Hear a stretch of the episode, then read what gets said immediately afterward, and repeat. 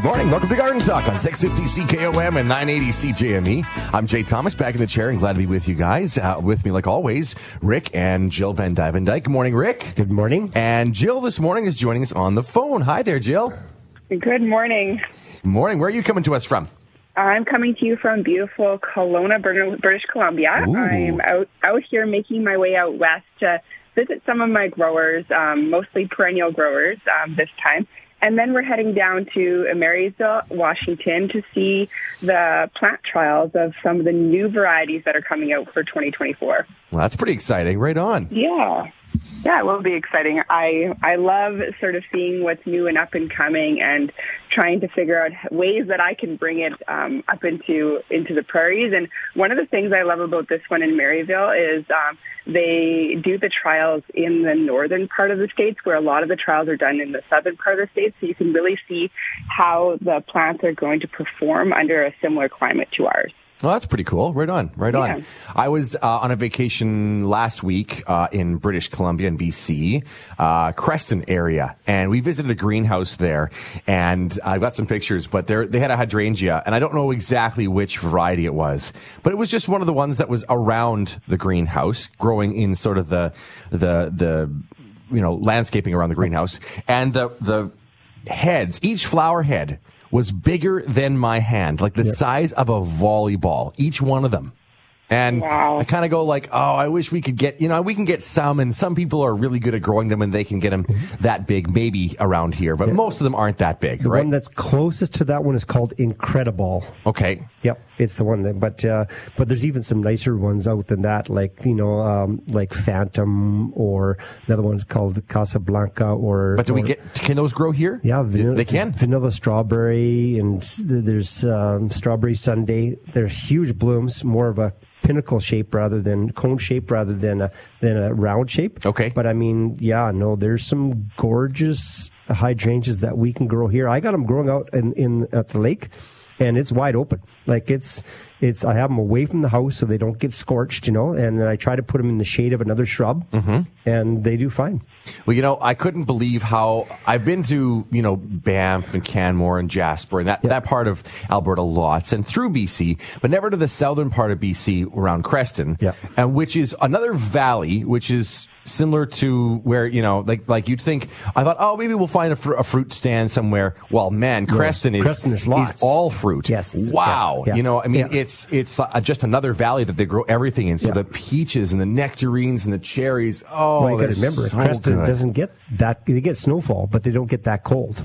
I guess not, Yeah. right? That's pretty cool. Yeah. But everything there is so lush. That's the other thing. We were we were camping around Kootenay Lake um, uh, at a place called Gray Creek, and man, like just just even the you compare the forest from there to just two or three or five hours away in Banff. And, uh, you know, it, it's beautiful in Banff and the, the mountains are so rugged. But in that part of British Columbia, the, the undergrowth is so thick and there's ferns everywhere. And I, I can honestly say I've never in my life really noticed trees as much as I do after being on Garden Talk. And, uh, and there, there's these huge cedar trees. Yep, cedars. You know, we think of cedars here as Yeah. sort of tall, you know, things that go in the front of your house. No, a cedar tree is a humongous, They're giant. tall, 80 foot tree. Yep, they're giant. And, and I'm looking at one, we were sitting around our campfire looking at it going, what the heck is that tree? Because the, the leaves are so different. We couldn't recognize it. I got up close and finally realized it's a cedar like what we grow in, in shrubs and, and bushes around here, the types of cedars we grow. No, it's a huge cedar tree. It's a so, tree. Yeah. Yeah, Anyways. west- Western- Western Jay, red when you cedar. When you were driving, Jay, did you um, between Golden and Revelstoke? You'll see um, you'll see a boardwalk, and it's called the Giant Cedar Boardwalk. And there's some massive cedar trees in Oh, there. really? So Yeah, they're it's massive. a short little a short little hike that anybody can do, but it's a very cool one to do to see some giant cedars. It's it's one you can do in le- probably less than thirty minutes. Yeah, exactly. Yeah. What you forget, you know, being in Saskatchewan is how close really, uh, like, it, it feels like a different world when you go to those places, Yeah. you know, and it's all our country, which is what is so neat. Yeah. Is I, I guess the bottom line is is go see something, go tour. I mean, we have a beautiful province we live in, absolutely, but for the most part, it's it's very much uh, similar across up the prairies. Yeah. Once you get into a place like BC, southern BC, and into those valleys, and you know, oh man, it's just it's a whole new world, and it's just gorgeous. They get lots of rain, they get lots of snow, and the temperature doesn't go below minus ten. Yeah. basically. I think I want to. Think I want to live there. Anyways, give us a call today. One eight seven seven three three two eight two five five. You can join the conversation by text or by giving us a call. Uh, let's go to the text line. We've got one that's rolled in already. It says, "Rick, I've got a question. When is the best time to prune a rose bush? How far do you cut it back?" Okay, deadhead roses all summer long. That's why you'll get lots of blooms until the September long weekend. Then you stop deadheading the trees. Because I want the rose hips to start forming to get the rose ready for wintertime so you don't get any winter kill. Mm. Okay, especially when the one like, like campfire, let's say. That one will it'll bloom when the snow's the snow's starting to fall. Oh, really? it's still wanting to bloom, but it's too hard on the plant. And so yeah, so let it go to rose hips after September, but otherwise deadhead them. Otherwise, I like pruning mine.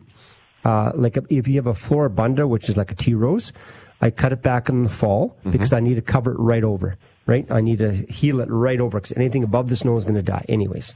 Right. So I cut it back then.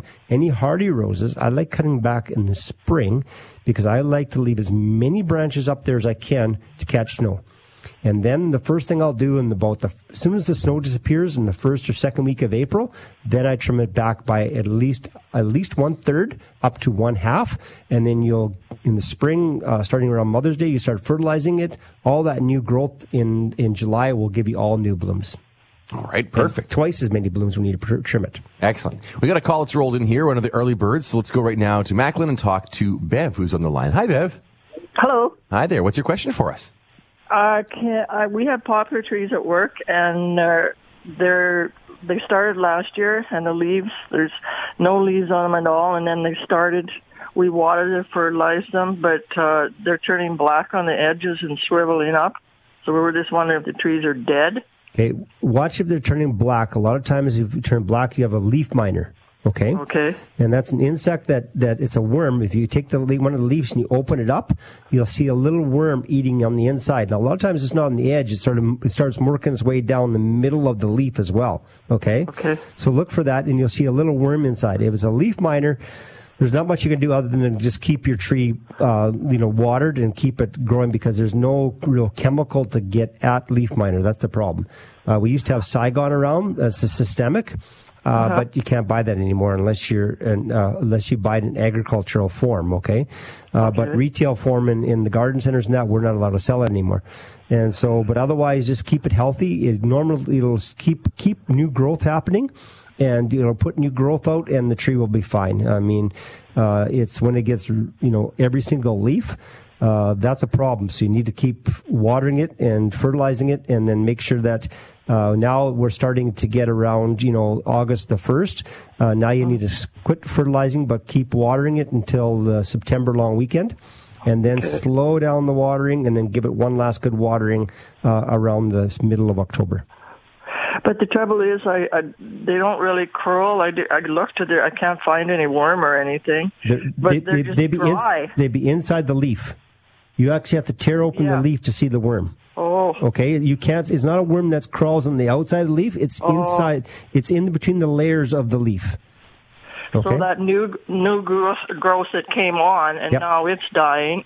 So yeah, so you just have to keep watering it then. Yep. What you can, what's the best? Oh. Thing, what's the best thing to make sure that we can? I can tell right away when I see it. Uh, send to, send a, a picture to okay. info at dutchgrowers.com Okay. Okay, and then we'll take a look at it and we'll get back to you and make sure that that's what it is, a leaf miner. Okay, then. Thank okay. you very much. All right, thanks, Bev. Take Bye. care. Bye bye. All right. Ready. Here we go. We're going to talk to Shay right now. He's been waiting patiently in Prince Albert to talk about some strawberries. Hi, Shay. Morning. Morning. Um, so I, I have ever-bearing strawberries, and I got a really good flush of blooms and fruit at kind of at the beginning of the season, middle end of June, and then they kind of died back for a bit, which is fine. Now they're coming back. I was just wondering should I give them a shot? Of, I know you guys always talk about that fruit and berry fertilizer. Should I give them a shot of that now, or is it too late in the season to fertilize again? Uh, you, can, you can probably give them one more shot of fertilizer. The fruit and berry works. You can also use just an alfalfa pellet as a tea as well. But I wouldn't fertilize okay. my strawberries after about, mm, I would say, the, the first week of August. I would let them shut down. Okay, that sounds great. And then my mom also saw that I was on the phone and uh, texted me a question. So she's growing giant Atlantic pumpkin. She's wondering what she can fertilize them with. Um, with that one as well too, uh, you can use a certain um, uh, even uh, even leveled fertilizer like a 10 10 10 or a 20 20 20. But when they're in the big fruiting stage, like growing, you want to slow down on your fertilizing a little bit and just keep your watering consistent. So whereas if you're, you're fertilizing like once a week, um, you'll maybe want to do that every two weeks when they're when they're starting to get really big. Perfect. Especially orga- also adding all those organic fertilizers as well, because then you get all those other micronutrients in there that make Yeah. that make that pumpkin grow even bigger. So So Okay, you well, I can know that there's lots of continue alcohol for tea. Yeah, you can continue using those tea in supplementation with um, with the regular fertilizer as well too. Okay, perfect. Thank you so much, guys. Thanks, Shay. Take care. You're welcome. Bye bye. One eight seven seven three three two eight two five five. We'll keep going with the calls actually because they just keep rolling in here, which is perfect. So let's go to Eagle Lake right now and we'll talk to Lana. Hi there, Lana. Good morning. Morning. Okay, so my haskap bushes did really well this year, but Good. the bushes themselves are getting larger and starting to crowd on each other. Yep. So when is the best time to prune them so I don't lose next year's blossoms? yeah, you can you can one thing about haskaps, you can almost prune them through the season, especially the new growth. Okay, if you want to get into some of the old growth, then I like to uh, I like to do it in the fall or early spring. But um, but but that but if you if you prune them as they go, just keep thinning them with the new growth every year because a lot of a lot of honeysuckle varieties we even use as hedge plants, right? And you prune them three or four times a year, and it doesn't hurt them at all. So don't be afraid to prune them a little bit every year as you go forward. But if you need to do a major pruning now, I would just uh, you'll still get lots of berries on the inside, and uh, I'd give them a good pruning uh, when the trees start going dormant this fall, or otherwise first thing in the spring. Okay, can I ask you one more question about my Juliet cherry bush? Yep. Okay, so the main tree this main bush this winter got damaged by uh I don't know mice or something chewing on the bark. Yep. And so I did uh spray it with uh one of these tar sprays and stuff. Yep. And it seemed to be okay. It produced very few berries, but now I notice that the main tree itself looks like it's dying. Yep. But at the bottom all around it it send up it has sent up these new shoots. That's correct. So is that Juliet cherry root It's an actual cherry bush or is Yes. it grafted onto something Nope, else? They're on their own root. So everything coming from own the, root. everything on the bottom will be Juliet cherry. Okay, so I can get rid of the mother tree Yep. and just Yeah, it w- a bush or two Yep. to let grow? Absolutely. Oh, awesome. Okay. Thank you so much. You're All welcome. right. Thanks very much, Lana. Take care. Yeah, bye. Bye. One eight seven seven three three two eight two five five. We'll go over to that text line in just a moment, I promise. But uh, we got Brian, who is on the line here as well. He's in Saskatoon wants to talk about some of his tomatoes. Hi there, Brian. Morning, guys. Morning. What's your question for us? Uh, for, first of all, a friend of mine was telling me he takes banana peels, soaks them in water for three days, and adds them to his cucumbers. He started doing that this year. He said he's got like three times as many blossoms as he normally does. Um, I have no reason to believe that this isn't working for him. Uh, what do you think is causing that? And I'm doing it now, but I mean, you only eat so many bananas, right?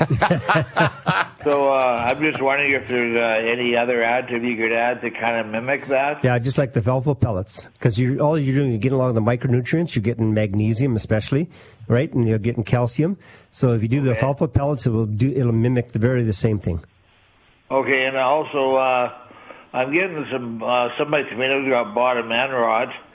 Now I hear calcium is good for that. Now I've got uh, some calcium nitrate. You mix one tablespoon per gallon of water. How much should I give them, and uh, uh, how often? Yeah, just the calcium. You can probably basically do that once every three to four weeks. Okay, that's not a problem. And then, but the biggest one is is uh, is you got to yeah you got to start earlier with that. You know, because once you get the blossom end rot, that usually means that two things: one, you're deficient of calcium, but the biggest one. And we talk about that quite often. Is inconsistent watering is what will give you blossom end rot, and it's Yeah, really it's hard to. it's really hard when it's hot out. It's really hard, but you got to be do the best you can to get consistent watering. But in a drought time, we get a lot of blossom end rot, right? Because it just it, they, they just dry. You get wet, dry, wet, dry, wet, dry. So just. Just do the best you can with that. But the calcium, if you try to make them healthier, like even using organic vegetable fertilizer with calcium, extra calcium in it, uh, that'll just make the tr- the plant more, um, you know, uh, the immunity built up in them, so they can resist getting that blo- blossom end rot. You know, Brian, I've used uh, a product and it is slow release fertilizer, okay? And it's the little tiny pebbles, basically, and it's meant for vegetables and, and tomatoes with calcium in it. And it's a little shaker bottle. Yep. And every time I've planted tomatoes, I just, when I, when I plant the tomato in the spring, like when you're getting things going, the very first May long weekend, whatever it is, I throw that in there, mix it in with the soil, and I throw, I put that in there, and then we just use fertilizer the rest of the year. I've never had blossom end rot. Yep. What's it called? It's uh, by It- like uh, it's- it's- Miracle-Gro. Yeah, it's I- Miracle I, Grow. think it's there's, Miracle there's Grow. also Dirt and Grow has one that's Yep. exactly the same. It's a slow release with with extra calcium in it, and uh, even Garden Excellence is another one that has uh, has has it in there as well. so it, it kind of takes the, the, the guessing work out of it because it's got the calcium in, it's in the soil, it's slow release, so it means every time you're watering and fertilizing with other fertilizer, it's given it a little shot of calcium, and it starts right from the beginning And of when, you plant when- that plant. and when you mix it in, it's in right with the roots. it's right with the roots, Yeah, exactly. and if, if I can add something, it's just uh, it's really important with the fertilizer and the calcium that you do that starting right at the beginning when you plant the plants through the summer. A lot of people wait for the fruit to to happen, and then they go, "Oh, I'm starting to get a problem. I need to add calcium." It's actually more important for the watering side of things when you start getting the fruit on than the fertilizing. Yeah. It's the health of the plant, keeping that health of the plant good, and adding that calcium early on while the plant's growing, and then keeping your watering consistent to to um, make sure you don't get that blossom end rot. Yep. Yeah, it says on the calcium I got it says apply during flowering stage. So you're saying I should probably start before that, eh? You got to start. You got to start early. Yep. Yeah, so you you got to start because because that blossom end rot actually starts as soon as, as basically can happen. Start happening right after that that that flower's been pollinated, and the fruit starts forming. Huh. Okay. Well, thanks, guys. Okay. Very helpful. All right, take care, Brian. Thanks a lot for the call. One eight seven seven three three two eight two five five. Let's do one more text, then we got to go to our news update here for everybody. Uh, this is from Ray, who's in Saskatoon. Good morning, guys. About eight years ago, I planted five Dakota pinnacle birch in a row. They are now 14 feet tall. One is the recipient of my neighbor's spring runoff and is taller and has larger canopy than the rest. Same thing in my yard. Yep. This year there wasn't much runoff. The larger tree isn't doing that well, and the others seem to be growing faster now and are almost the same size. It still has a full canopy of leaves, but with the exception of a couple of branches near the bottom. All the leaves are stunted, look very light green and yellow in color. The other four trees are healthy looking and full and have deep dark green color. They're all spaced eight feet apart. I made a point of giving it, extra water. It doesn't seem to make a difference. What might be the problem? depending on the the soil now you also because of because of that um, because of the water extra water going through that before it could be your alkalinity okay issue okay so just Yeah. just watch that So what- what- now one thing to watch because that runoff area runs through there most likely uh, where is he calling from Did Oh, you say? Saskatoon. Saskatoon Yeah. so our pH is pretty high so watch for the pH is a big thing you want to aerate that poke holes around that tree to aerate see what the soil's like down deeper Mm. okay Mm-hmm. and just make sure that the, you got enough moisture down deeper in there. Also, watch watch for if it's alkaline, then you want to be able to, you know, because it was a lot of water running through there. And then when it doesn't go, then you got a lot of salt builds up, right? Uh, An alkaline. So the what you want to do is make sure that you, you may have to put some aluminum sulfate in there or some sulfur to lower the pH of that area, so Okay. the plant can take up nutrients. Yep. Because if it's high, the pH is too high, it can't take up nutrients. If it can't take up nutrients, it'll be more yellow. And Right. The leaves will be smaller. Gotcha. Okay, so that's the first thing you need to do is check that, and then with the probe, you're going to be checking the moisture down deeper as well. I suppose too, fertilizer uh, counts as, as well for this, right? Exactly. Yeah. But he, So- I think he said that he was fertilizing and him some extra water, though. I think. Yeah, he said extra water. Didn't talk about fertilizer though. So, So just watch for that. okay, perfect. One eight seven seven three three two eight two five five. That's how you join the conversation. We're going to go right now to Lloydminster. I think we're going to talk to. Is it Carissa? Carissa. Carissa. Sorry about that. Hi there. How how are you? Okay. I'm good. How are you doing? Good. What's your question for us? Good. Um, I have some rose bushes, um, and I think I have like a black mold on them. Um, I got it last year, and I kept treating them with a spray for black mold or black spot. I mean, Yep. and um, I, I think it uh, must have just come back this year. It looked good at the beginning in the spring. I didn't really see any. I kept watching. Then I noticed a few spots on one rose bush, sprayed it, and then it just seems to spread from rose bush to rose bush, and now I just feel like it's really getting out of control. Okay, so, So I wondering what I can use on them. To first, the first try thing, to- first thing I'm going to ask you is how do you water these plants? Um, I've been watering them from just the base. Um, the first year that that happened, my sprinkler was hitting the rose bushes, Okay. and I read that not to let water get on their leaves. That's correct. And so, yeah, so I did stop doing that. Okay, good. Um, yeah. Okay, so and what are you using? Are you using Bordeaux or copper spray? Or are you using garden sulfur? Um, yeah, I the Safers, uh, black um, spot spray. Okay, so you're gonna sw- you got to switch from Safers and you got to go to one called you can either one one's called Bordeaux, or the one is called garden sulfur. It's a powder. Okay. Oh, okay. It's a powder you mix with water, both of them. Okay. They'll be a lot more effective than using the Safers one. Okay. Okay. And so All you, right. use either one of those. Either, like I said, Bordeaux, and you got to use it every 10 days, at least three times in a row. For, for every 10 days, three times. Okay? Okay. Okay, so it's safe to use this time of year then. Yeah, not a problem. Okay. And then um Just don't put them onto your flowers if you can, just onto the leaves, okay?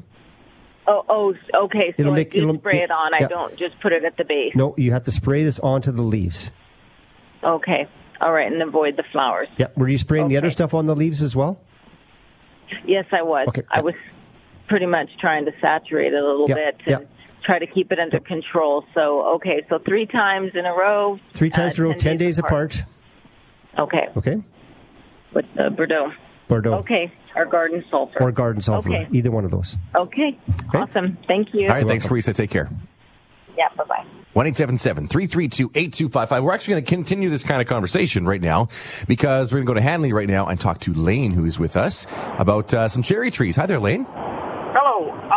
Um, I just bought some cherry trees here, and I think they have powdery mildew. Yeah, probably. Uh, but I'm not sure. Yeah. They have uh, like like kind of white grayish spots in some of the greener leaves, and some leaves have already kind of turned yellow and got brown spots. Is that powdery mildew? Yeah, probably powdery mildew. We have some because we we have in the garden center. We have to we have to watch that because we over we have to overhead spray because that's the only way we can do it. We can't water by hand everything, right?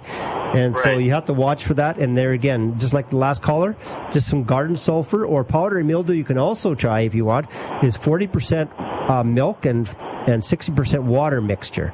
That also Okay. gets rid of powdery mildew. Okay. Is there anything I can do like in the future? Like, is there a preventative measure? Yeah, well, like like all the, all the fungal the fungicides because uh, one thing is to get you don't water from the top if you can.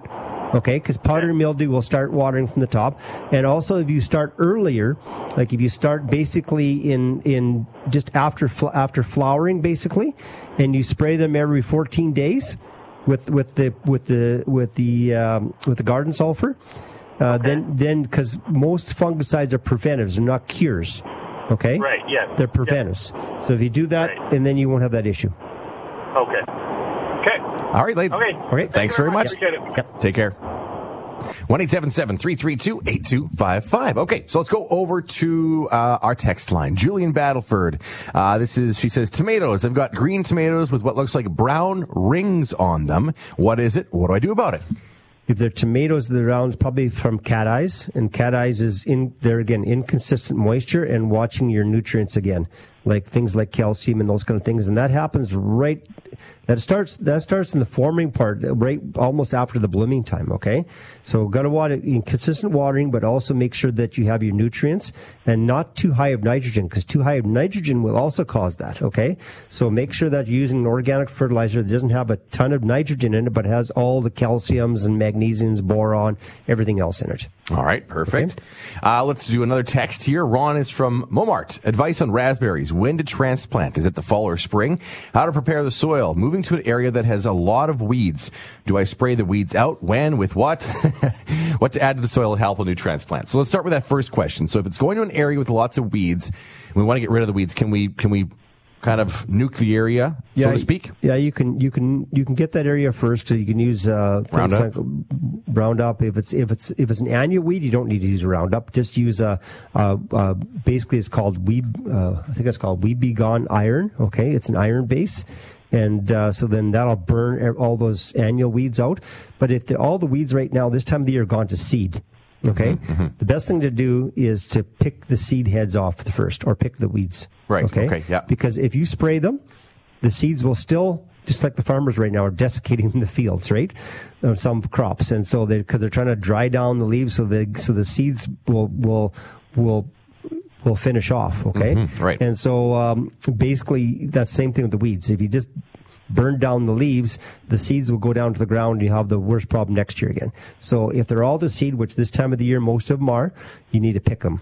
Okay, and then after that, next year you can just plant into. All right. So then we want to get those raspberries in And- there. What do we do with the soil? The soil you can uh, number one is that you can you, with you can plant into there, and if you want to, because you're planting plants in there, you can use corn gluten now in that area. That stops any of those weed seeds from germinating and coming up. Right, okay. Okay. So you won't get the weed seeds coming back up again in that area. So use corn gluten, and it acts as a fertilizer for the raspberries as well. If the soil isn't great, like if it's kind of just a rocky, gross, you know, Then add compost into those area or or vegetable type of uh, vegetable type of uh, of of a fertilizer. Okay. And then that'll bring up the nutrients and also you know bring up all that kind of stuff into the organic matter. and do we have to rototill that area? You can. Yeah. Okay. Absolutely. You can. Okay.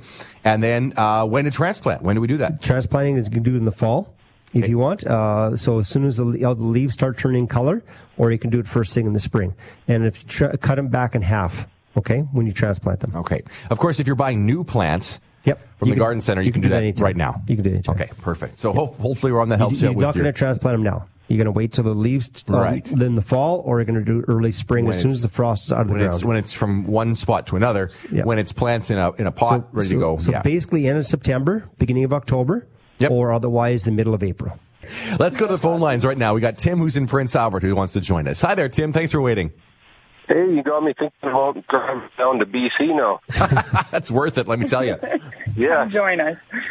So I, I planted a couple spaghetti squashes this year for the first time, and uh, some like I'm getting quite a few flowers, and then they you know they transform into the little squashes, and some of them are starting to grow pretty good, but probably half of them at some point they just kind of turn into a little mushy ball and I guess die. Am I doing something wrong, or is that normal? Um, sometimes what happens is some of them have poor pollination. So the first flowers on a spaghetti squash, I've actually been growing them in my garden for a couple of years now. The first flowers on your spaghetti squash are usually male flowers, and those ones don't produce. Um, And the second flush of flowers that comes on those are your female flowers, and uh, and so they you have to pollinate them. Now, if some don't get pollinated, what I'll do is I'll take some of those male flowers, and you can Google online what the difference between the male and the female flowers on. But usually, you'll start to see a little bit of fruit form on the on the female flowers, just right behind them. And then you take the male flowers, which don't have the fruit forming behind them, you take those off and you'll rub them into the center of the female flowers, and then that will help with pollination. So that's the first step. And then the second step is making sure that you fertilize and water consistently um, while, you, while your fruit is forming. And then um, pull back on your fertilizer a little bit and use that alfalfa tea that we've been talking about and sort of just use an organic type fertilizer. And then when your plants are getting getting bigger, the only other thing that I would suggest, especially with your squashes, um, is planting marigolds or companion planting because then all it will take all the pests away from your squash, and then they'll they'll be attracted more towards your um, your marigolds and such. So it's it's important to plant some flowers amongst your uh, amongst your vegetables. And also, marigolds actually attract more pollinators as well. Okay. Exactly. No, I never, never ever thought of that. I just have them in one of our raised beds, but is it, Yeah, is it that's too what late I to do start too. planting uh, marigolds?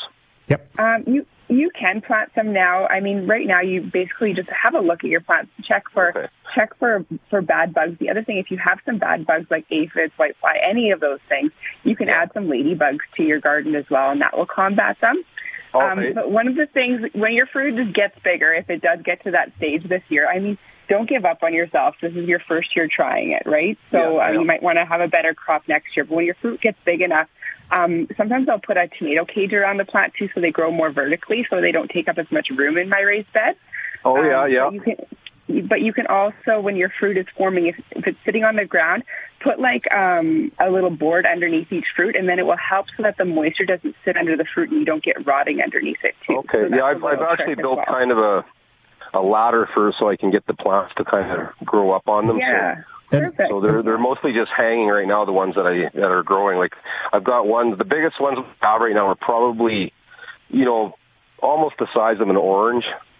Okay. You know, but, Yeah, but shaped a little bit more oval. So, but Excellent. And, re- and remember, remember that your plant, because it's in a raised bed and uh, your plant's only so big, you don't want all of those flowers to produce a, a fruit, or else your fruit's going to be quite small. So, ha- picking some of those ones that um, actually picking some of those flowers off, so that it Yeah. can put the energy into just the ones that you have growing, um, is also a good thing to do too. Okay, so how many? What would be an ideal number to have, say, on per plant, like two I, plants? I don't. I don't know. I would probably do like four to six per plant. I think in a raised Okay. raised bed. Anything more than that, I think that that you'd be depleting the energy out of the plant. Gotcha. Okay, that sounds great. I appreciate that. Thanks for the call, Tim. It was great. Okay. Take Thank care. Bye bye. 1 332 8255. Now, we've got Dave on the line. Dave, we're just about out of time, but I want you to hang on because we're going to get your call on as soon as we get back from the break. We only have about a minute to go until we got to go to our break here. And once we get talking, that might not be quite enough time. So if you can have some patience with us, we'll get you, we'll get your call on in a second, get it, get One, it talked one thing I want to talk. We got a minute left here. Yeah. One thing I want to talk. When I was driving here today, I was driving down some of the streets in the older parts of the city, and I noticed that a lot of the elm trees, all the tops are dying. Okay. Ooh. So one thing you want to do is make sure if you live in rural Saskatchewan, in urban Saskatchewan, doesn't matter, and you have you're in older parts of the city or even The town. young town or whatever, and you got these big old trees. Uh, take take deep water your front lawn. Just don't water your lawn as if you're watering your lawn. Deep water your lawns. Use a root feeder or set the hose out there and let it trickle. Move it around because you got to remember the re- the street. There's not much nutrients or water going through the asphalt. No, right? there isn't, yeah. So those roots are in your lawn. Okay, or in your soil around your house. And so you need a deep water and give those plants to get through this drought. Because you're going to start losing trees. And they started being stressed. They're going to get insects and disease coming to them. And then you're going to lose your trees. And you move to mm-hmm. areas because you want those big trees. Right. You think of Right? think Yeah. of beautiful downtown Regina, Yep. downtown Saskatoon. We've got big elms and oaks Yep. and other things, right? Yes. And and there we those are Just- prized possessions in the prairies. Yeah, you're going to make your meter spin a little bit, okay? But I mean, you have that that area. It's not just up to the city. We're the city. We're the people who own the city, right? Right. So if you want to protect that tree eh, because you have it in your front yard, just give it some water and deep water. Not just watering your lawn is not doing it. Right. Okay. Exactly. Deep water. So we're talking we're talking with you around Wascana Park. We're talking with Yep. you around Spadina in, Sa- in Saskatoon. All those big beautiful trees. Make sure you're doing even though they're city trees, maybe And- go give them some water. And even if it's across the back, back, you're backing onto a park and there's some in the park, you know, put the garden hose underneath the fence and give them a good soak. Okay, uh, text to get to. We're going to come to Julie's, and we got Julie's text. Pardon me. Uh, we've got text from Anne and Swift Current, Donna in Saskatoon, Tina in Shellbrook, and uh, a few more after that. we've got a call on the line right now, and Dave's been waiting really patiently for us. We appreciate it, Dave. Thanks, and welcome to the show, Dave. What's your question for us? Oh, uh, thanks, and uh, I really enjoy the show. It's really great information. oh, thank you. Um, uh, it was kind of partially answered for me. Uh, I had a couple new trees put in this uh, spring. Uh, they unfortunately haven't done very much, although they've started to grow from the bottom. And I'm just wondering if I should leave the original uh, trunk, or it's not really a very big trunk, uh, to help support the growth.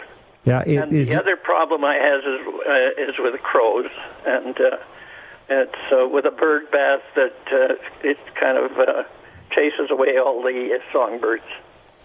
Yeah, so on the trees, um, is the top of the tree to- totally dead now, or is it Yes, still? it is. It's totally dead. So if it's totally dead. The top, you can always you can always cut that off and let what's coming from the bottom, depending what the kind of tree it is, because some of the trees are, are are grafted. Okay, so some of the trees won't be the true to, to the same as what's what's uh, what it was cut off. Okay, so um, that that I'm not sure, depending on what type of tree you have. Yeah, uh, one was an Evans cherry, Yep, Evans cherry be on its own root. and the uh, other one was a um, an apple tree. Yeah, an apple tree is grafted. So if it's from so it's from above the graft, it'd be the same apple. If it's below the graft, then it's not worth keeping. Oh, okay. Okay. So you'll see that little knob, you know, that little place, that knob at the bottom when you bought the tree. That's Okay. called the graft. Okay, and it's coming from below that knob, then then is get rid of the tree, put a new one in. If it's above the knob, then it'll be the same tree. Oh, okay. Okay. And crows. And crows, that's a tough one. That that's a tough one. I mean, the, the big the biggest way you can do it is just early in the spring. As soon as you see a nest there, just take it down and, and make them move on to another place. You know, Yeah. that's about the only thing um, because there's not much else you can do. You were right? saying with the bird bath. What's going on with the bird well, bath? the bird bath is because she's tracking other birds, but the crows like the bird bath too. Right? Exactly. They drop peanuts and stuff in there to soften them up, I guess. And uh, They're smart. uh, so I've been covering it with a screen overnight, but uh, uh, they still. Yeah, yeah. The, the crows are a tough one, and and like I said, it's um, um, th- th- that's that's the best thing to do is like I said with me when I get them. I used to get the magpies also growing in my spruce trees, and they would eat all the all the my wrens and everything in his nest too, right? So Oh, okay. I, I've been actually putting up wren houses now. So that the crows can't get at them, and I've been having lots of wrens coming out because the wrens eat so many aphids and that kind of stuff. Oh, okay. I'll try that. And so I've been putting little tiny holes, you know, so that the wrens can get into them, and but other the big birds can't get into them, and then that way I've been not, uh, you know, chasing away all the other birds. Okay. Uh, yeah, the problem with the crows, uh, about three houses down, we live in Nutana, and uh, there's, uh, let's say, 40, 50 foot fir trees that they're, uh, they nest up at the top. At the net, and it's hard to get at them. I know can't get at you can't yeah. get at them. Yeah, no, that's a that's a tough one. Yeah, that's a tough one, but there's not a whole lot you can do. Okay. Okay. Thanks for the bird idea, Yeah. though. I'll, I, I shall attempt that. Okay. You bet. Thanks, Dave. Take care. Okay. All right. Bye-bye. Bye bye. One eight seven seven three three two eight two five five. Yeah, that's that's frustrating. Yep. We were we were camping in in Banff, and there was a set of crows. They were all squabbling over I don't know some roadkill, whatever it was. They were all there's three of them all squawking and fighting. And uh, I I crossed the road. I had enough. We were sitting there for an hour listening to them just rock, rock, rock, rock. And so I there was I walked across the road and I, there was a rock, and I wasn't going to hit them, but they were all kind of near a puddle. So I threw the rock into the puddle and it splashed them. Yeah. And they finally took off. Go make some noise somewhere else. There's a whole mountain over here. Go fight somewhere else over that dead squirrel or whatever you guys are eating. Yeah. Uh, we just had a text that came in from Shane in Yorkton. We were talking about BC fruit, right? That's kind of what we were, we were, cause I, I was on a vacation there and Jill's out there now. Shane in Yorkton says, I lived in Kelowna for 13 years. What a lot of people don't know is BC fruit that you get in the stores comes out of some of the packing houses and it can be even last year's fruit. That's why it doesn't taste as good as the fresh picked, picked stuff. Yeah, of course. And that's, that does make The sense. roadside, right at the right the orchards, is the best Oh, place to be. Yeah, so Yeah. good. Okay, over to the text line. Let's go uh, one eight seven seven three three two eight two five five. This is from who? Anne in Swift Current. Good morning. I trimmed my lilac back after it was done blooming, but last week we got hit by a hail and the outer leaves are pretty ripped up. Should I leave it or trim it back again? No, just leave it. It'll Leave be it. fine. Okay. Yep. Uh, this is Donna in Saskatoon. Can I transplant or divide ferns at this time of year? What do you think, Jill?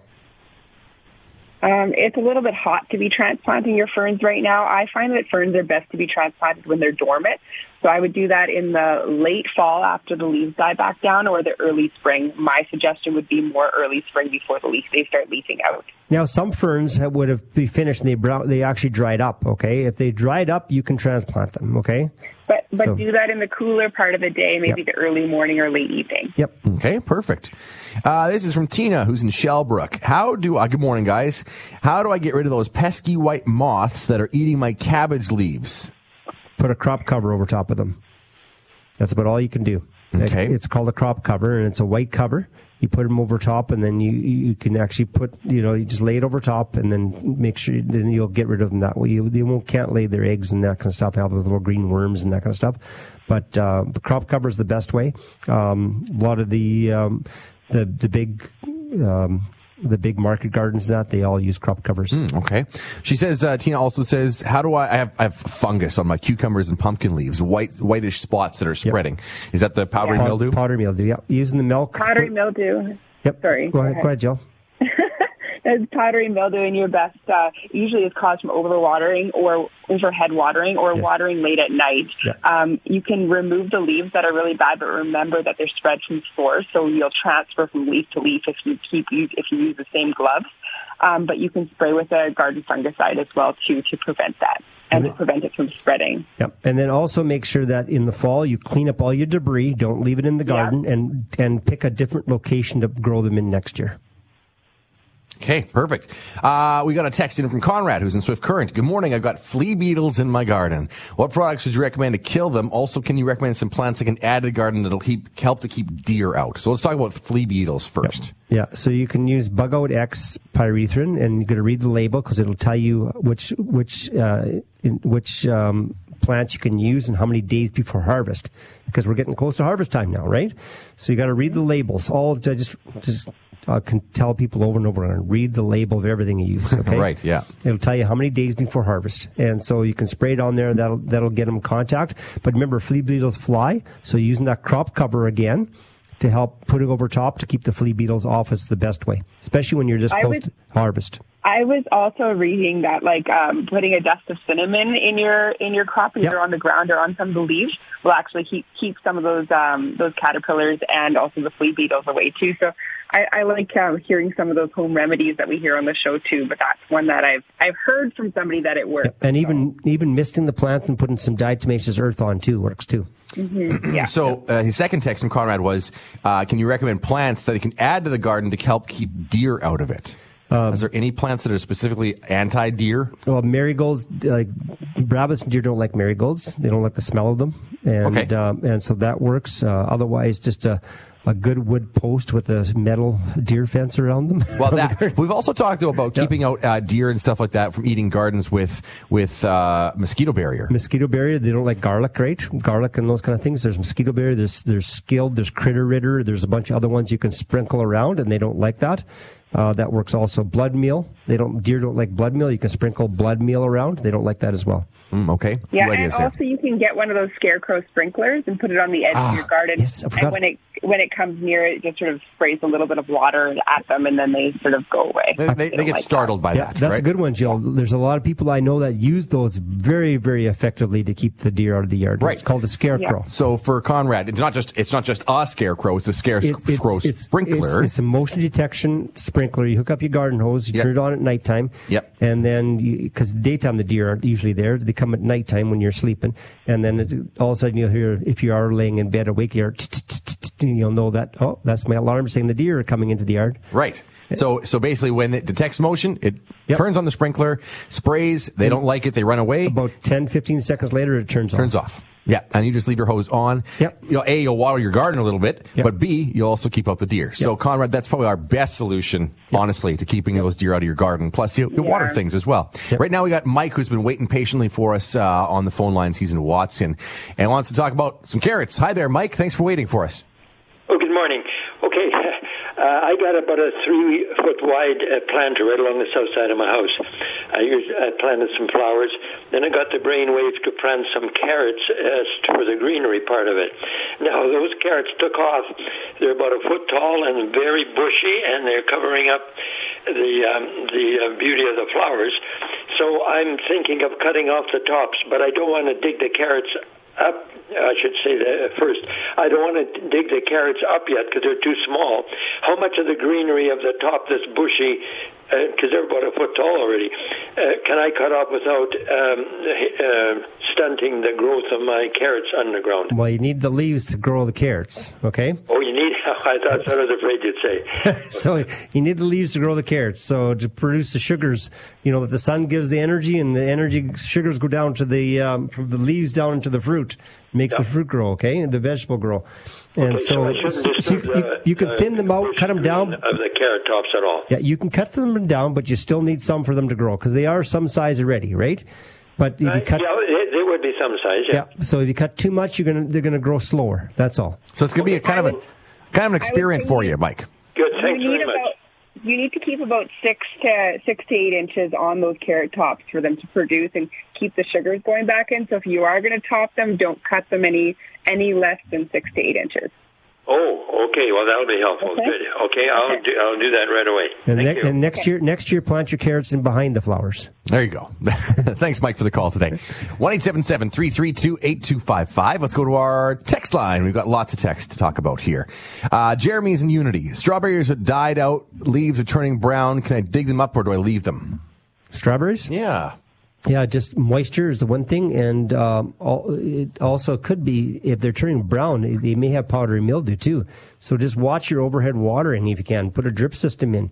that might be better. Um, so if they're turning brown, it could be it could be a whole bunch of things. If they want, they can send a, some pictures to info at dutchgrowers.com and then we can take a look at the pictures and see what's going on. Okay, perfect. Joanne says uh, she's from Saskatoon. Says uh, uh, my apple trees are getting out of hand. Uh, can they be pruned in the fall? They're kind of out of control. Yeah. They can be pruned now too, right? Yeah, they can be pruned lightly now. Light, lightly, Right? yeah. Otherwise, you can do them in the fall, in, in basically end of October, basically beginning middle to end of October once the leaves start falling off, or in March or the first week of April. Now, talking about apple trees real quick, and notice that apple trees and flowering crabs right now, tent, there's a tent, there's a summer tent caterpillar, and they'll go on uh, odd, odd branches and they'll create a, a they'll pull the whole webbing, Yes. and they'll and the leaves will all turn brown. They're kind of eating the chloroform out of the tree. It's I've had of this actually happen on my flowering crab. we had a whole bunch of espalier apples at the garden center and flowering crabs around and every single tree. And I noticed them a few in the apples right in pots.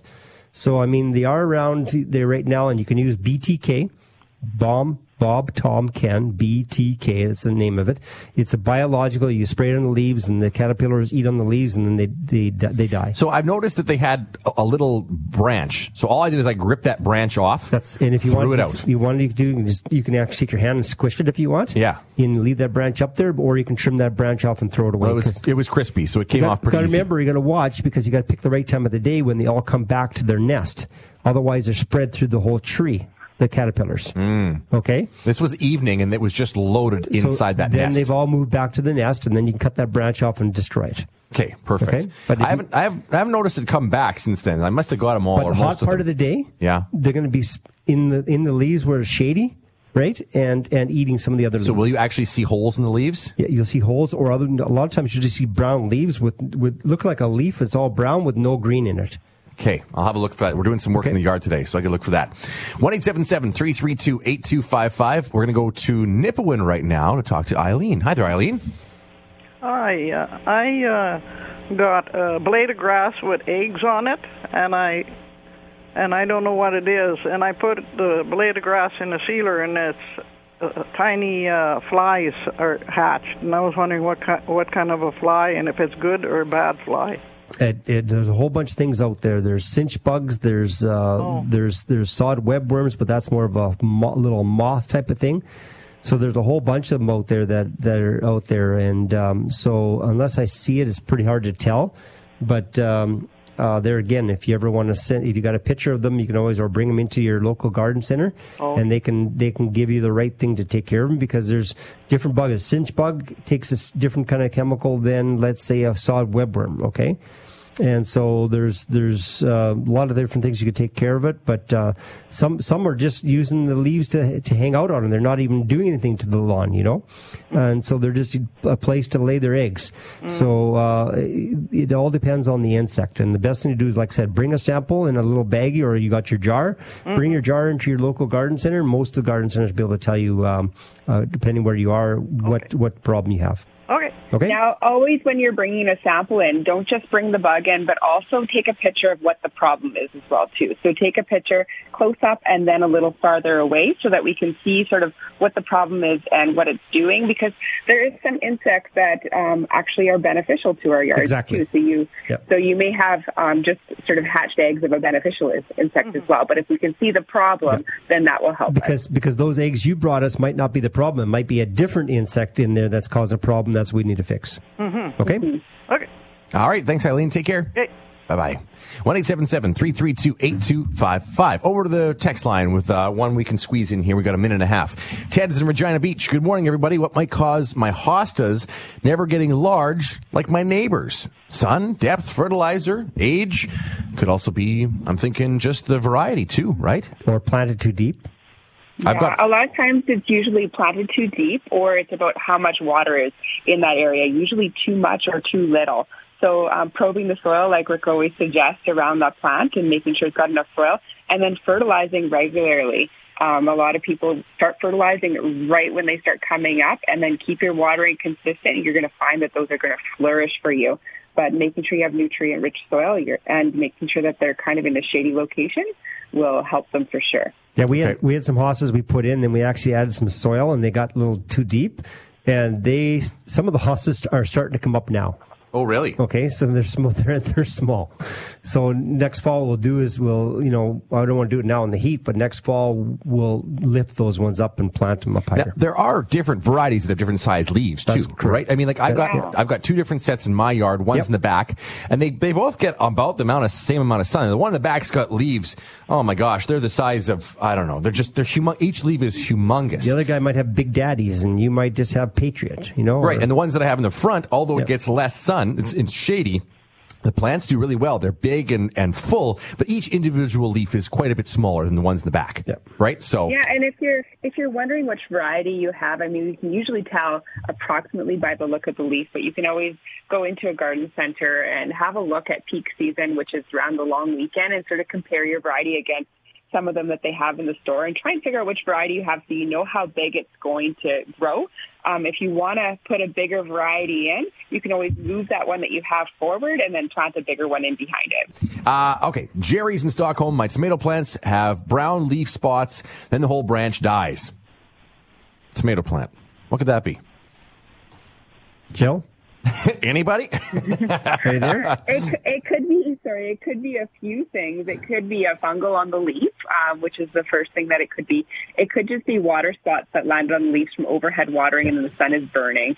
Um, so uh, if you're watering from overhead, that's what you will see. Um, it's really hard to tell um, unless you actually see the leaf. So if you can again send a picture just to confirm it. Um, but usually, what we see if the leaf is not like black and spreading, um, then it's not a virus that way. But uh, if it's just brown on the leaf and kind of burning, usually it's sun damage um, from water spots. Um, if you think it's fungal, leaves brown and kind of almost like melting the leaf. Um, and sometimes you'll see almost like mold. You can use a garden fungicide to, to prevent that. But um, it's hard to tell just by not seeing the leaf. It could be many things in a tomato plant. One thing we got to watch for, like with tomatoes, is late blight. That, but I haven't heard, I haven't had too many calls about late blight. Uh, but uh, late blight, the leaves will turn all brown and then all black, like the whole plant, in- whether potato or tomatoes. Okay, on either one of them. Okay. All right. Uh, this is from not sure, but a couple of questions. Do pea seeds have to be dried on the plant or can they be picked and dried in the pod? Um, usually, sorry, go ahead, Rick. Usually they deshell, deshell them and then then dry them uh, when they're when they're because they usually release in the wild. They'll release from the pod and then be and then they stratify and then they then they regrow again. Okay, so normally it's outside the pod. Okay. And then when is the best time to move fiddlehead ferns? Um, either in the fall and then mulch them, or otherwise first thing in the spring as soon as the fr- as soon as the frost out of the ground. Okay. I would I would prefer doing them in the spring personally. Marilyn from From Lake says, Good morning. Great show. I've got two rhubarb plants. They're two years old, not producing much fruit, small stems and small plants. What nutrients or fertilizer can I use when I put, put, to put on them? And I've heard that lots this year, the Okay. rhubarb plants. Okay, and uh, so one thing to watch is uh, you know just the right amount of moisture, not too much moisture, but the, the drought also will have smaller ones. The tr- the plant will protect itself. Okay, and so make sure you got the right amount of moisture, and then also just using an, an organic vegetable fertilizer or using like the like the the uh, the um, uh, the the alfalfa pellet tea and that kind of stuff, or anything, just a compost around them, anything like that is really good. Mm-hmm. Now, one thing when I've been reading about um, uh, rhubarb plants is a lot of times people are getting stunted growth because they're over fertilizing them. When you think about rhubarb plants, like what we were saying, Rick, before, like they can grow in a farmer's farmer's field um, out in the open, and so a lot of people will have them in their yards and they'll be over caring for them, and that can cause stunt to the growth as well too. Our, fer- our rhubarb plant was planted in the back alley and neglected. Yep. That was all the, all the water it got was from when it rained or when, when somebody splashed through a muddy puddle in the back alley. And mine are small right now because I just transplanted a, a big piece of rhubarb, like a big piece, and, Right. but I put it in fresh, new, like garden type soil. Like it's a mixture of soil. They're kind of like opposite and, and plants. It's it's just growing slow. They almost like junk, you know? They're almost like the, the bottom the bottom feeders of of the plant world, you know? Like give them dry, give them crappy soil, give them, you know, any of that. You know what I did in one yard uh, just just two weeks ago is I planted a couple rhubarbs for an accent plant. because they're kind of you know like tropical Yeah, leaves and everything Yeah, else. And totally. we, I put them in this one spot for an accent plant, and but also they can have an accent plant with a purpose. There you go. Plants with a purpose. Gotta love it. Let's go to the phone lines right now. Uh, Paul is in Saskatoon. He's going to join us right now and wants to talk about potatoes. Hi there, Paul. Hey, how's it going, you guys? Very good. Good. Good. Uh, yeah, you know, it's been a couple of years since I've had um, my potato plants actually flower, and that's when you're supposed to hill them, right? Yeah, you want to hill them. You know, you can heal them as they grow, but flowering time is a good time. Yes. Well, they haven't flowered in a couple of years, and I've let them go. You know, but I'll tell you, I prefer baby potatoes anyway. Yeah. But um, yeah, so no, I, I don't know why they're not flowering. Are you are you changing the location every year, Paul?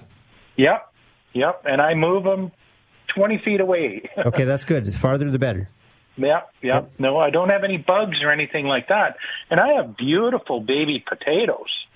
But now remember that um, flowers aren't always required for your t- for your potato plant, In some varieties will produce less flowers than others. So um, remember that the flowers aren't required in order for them to produce the tubers. The flowers are just required for them to produce the fruit that's above the plant, right? So depending on the variety and everything like that, you don't necessarily need the flowers on the plant to produce the tubers. So um, that's just one little thing Hey, as well. hey, Paul, have you ever tried a Carib potato? Who? Carib. No, never. Try try that try that one next year, and if in a- in a, buy a bag and try some of those Carib potato. It's a purple potato on the outside, white on the inside. They're huge. Oh, okay. Okay. You know, I've I, I went to the yellow and I've got red this year, and I've dug some up, and they are beautiful Yep. little potatoes. But I like the cream, uh, the cream with the um, um, the cream potatoes. Yep. You know, you'd make that cream sauce and Oh, well, dill and some onions in there and Oh. carrots and potato. Oh, who doesn't like that? Come on. But, but get a get a small bag of Caribs and try that one next year. Okay. Okay. I'll do that. All right. Thank you so much, Thanks, guys. Paul. Take care. Bye. One eight seven seven three three two eight two five five. Uh, do we got time? Sure, we do. Ian's in Saskatoon wants to talk about moving some perennials. Hi there, Ian. Hey, um, good morning. Uh, when you when you plant perennials, um, somebody just told me recently that you shouldn't re- uh, move them for three years. Uh, Is that true? Well, you want them to root well first, okay? But but as long as you move them with a good ball of earth, you can move them pretty much anytime. But you can't just dig them bare root, okay? If you're going to Yeah. dig them bare root, then you want to make sure you got a bigger root on them. Okay, and then um, I, I had asked you um, earlier and about um, uh, planting some shrubs that I had put in the ground in pots. So when I put the fertilizer in, like tw- um, I think 15, 30, 15, I think, or 30. Yep, that's fine. 10, Yep. maybe it was. 15, 30, 15 would work. How much do you put in? You, you mix it with water, right? And then Yeah, so you then basically like, uh, you basically water the plant in like you would normally water the plant in with that the first time. So you, you uh, basically on this, how, depending on how big the plant is, but if it's a smaller plant, you just fill up a, like a two or three gallon watering can with the with the fertilizer and just water it in. Okay, see, I, I thought I was going to be putting some down in the hole before I put the plant in. Nope, just water it in with the after the plant's in.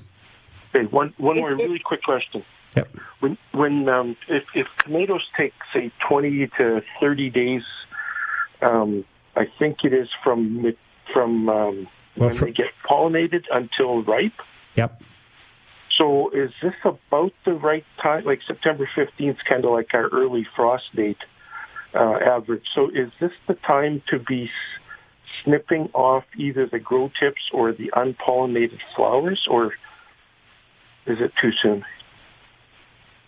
if it's an indeterminate variety, you can be pinching and pruning right from the beginning of the season. Um, you don't necessarily have to. You can you can do that with all of your varieties. There's so many different varieties of tomatoes. So to speak on the variety that you have, it's it's hard for me to say. Um, but and with your indeterminate varieties, they're going to produce throughout the season all the way along. So just sort of watch your watch your fruit. We have a really short growing season here in Saskatchewan, so you just got to watch your fruit. If you're wanting to extend the season on them, um, just make sure you get a crop cover and you can cover them. So, um, yeah, pinching and pruning, um, you can do that right from the beginning of the season on your indeterminate varieties. Okay, what I was thinking that is if I do that, when you do that, does that make the plant ripen the ones that are on there um, at the size they are, or will they keep growing? Um, it depends on which variety you have, but when you're pruning an indeterminate variety, it basically puts the energy into the stems that are producing fruit instead of um, putting it into the growth of the plant. Okay, thank you. All right. Thanks for the call, Ian. Take care. Uh, this is from Pat. Uh, I live on an acreage outside of Saskatoon. My rhubarb leaves for years have turned yellow and most of the stalks are skinny. It's a mature plant, many years old. I've only watered about three times this year, always from below. I have four plants. What am I doing wrong? So there again, just watching the nutrients around them. Use some of that. Um, use some of the uh, alfalfa pellets because they don't like nitrogen. Obviously, the the the rhubarb. So just something with very very low nitrogen, but uh, some of the other micronutrients. And just watching the moisture, not too much water at all, and just a little bit of water every once in a while just to keep them alive. That's it. Okay. Uh, Marilyn is in Saskatoon. Do lily be- beetles have a cycle like tent caterpillars? Example, we have had them for a year and or two, then they go away. Yeah. So do lily beetles have a cycle like they that? They do have a cycle where they do get better, or most bugs do. Um, but the biggest thing with lily beetles yet is that our, our predators haven't built up yet here in Saskatchewan. So until we build a predator, and that, that's what they're working on right now, is trying to get a, a parasitic wasp to go after them. And but they're still doing studies on that because they just can't release a parasitic wasp because it might go after insects that are good. Well, that we need for pollination of other things. Exactly. So that's why they're doing the studies for us. So right now, just uh, just keep them, keep, pick them, pick a, pick the the orange um, eggs off the back of the leaves, and then also just spray bug X out every 14 days. That's about all you can do. Okay. Uh, this is from David in Regina. We have a large driveway, and during the winter, I throw all the snow from the driveway onto my lawn.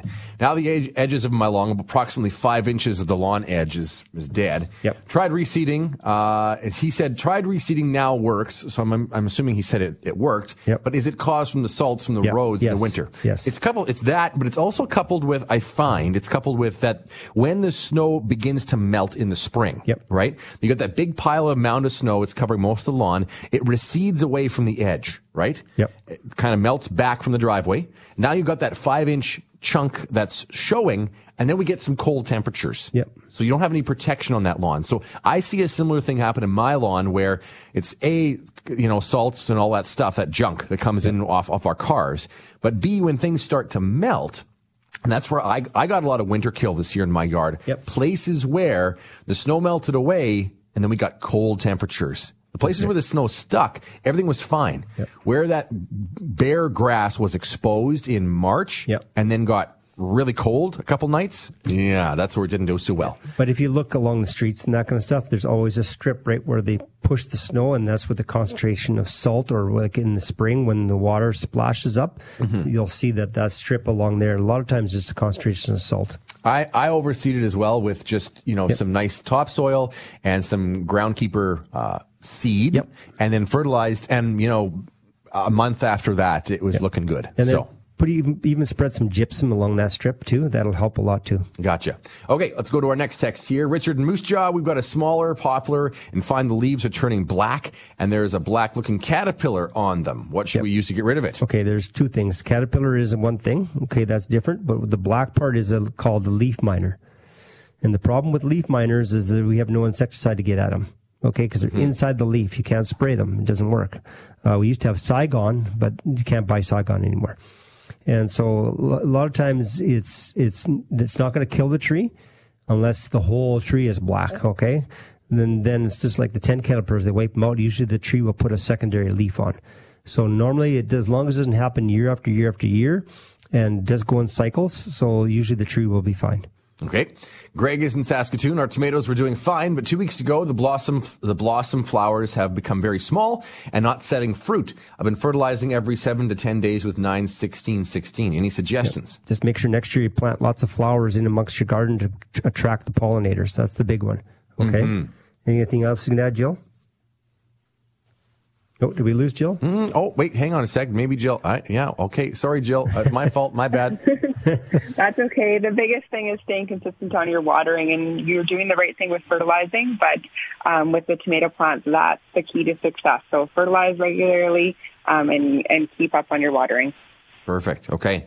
Uh, let's go to our next text here. We've got Trish, who's in Saskatoon. I just put one to one and a half inches of wood shavings on two of my small flower gardens to help keep moisture in. Was this a good idea or am I misinformed? I'm thinking rodents of bedding down in the winter.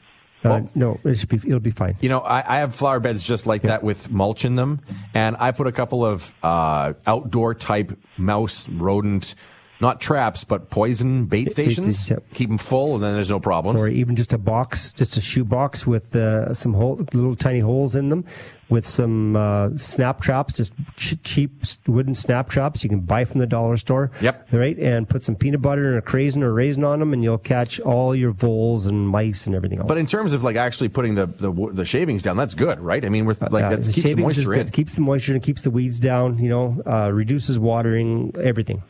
Right. Adds extra insulation for the winter. Actually- so you're doing a good thing. And act- actually, as it breaks down, I don't put landscape fabric down, and I, as it breaks down, it actually adds all the roots grow into that into that mulch, and the plants actually do better. Right, exactly. Uh, let's see. Phyllis from North Battleford. How do I keep sparrows out of my peas in the garden? They ate most of them down to the ground. Yeah. Tried a scarecrow, bunch of small fans, and also an owl. And the owl didn't work. Well, okay, she said owl, but you got to have an owl with a bobblehead on It has a bobblehead, yeah. Ones that move in the wind. Could try that uh, scarecrow sprinkler we talked Sprinkler, about, right? yeah. That might keep them away. Or, or bird netting. yeah, there's yeah, I also was bird going to netting. say bird netting. You can just sort of make a little cage around them with bird netting. You Yep. do that as well. That's probably because we use that for, you know, like haskaps and cherries and all that kind of stuff as well. Okay, just a couple here left. Uh, Julian Alameda about the pea seeds. Do they have to dry on the plant, or can I pick them? Uh, pick the plant as I want the space and let the pea seeds dry on their own in the pod. Remember we talked about that? If, if, if they're ripe on the pod, if they're ripe, ripe on the thing, you best to take them out of the pods and then dry them that way. Mm, okay, perfect. Uh, that is pretty much it for today. We're we're approaching the very end of the show here. We got to go. So Larry, you're, Larry's on the phone lines. Larry, just hang on. We're gonna get to your call as soon as we get off the air. We'll answer your call there. So uh, just stay stay put. We'll get you there. I think that we've got pretty much all of our texts. If we missed you, we'll make sure we get your text answered. See you same time, same place next weekend. Had fun. Yeah, exactly. I'm Jay Have with Jill and. Rick. This has been Garden Talk on 980 CJME and 650 CKOM.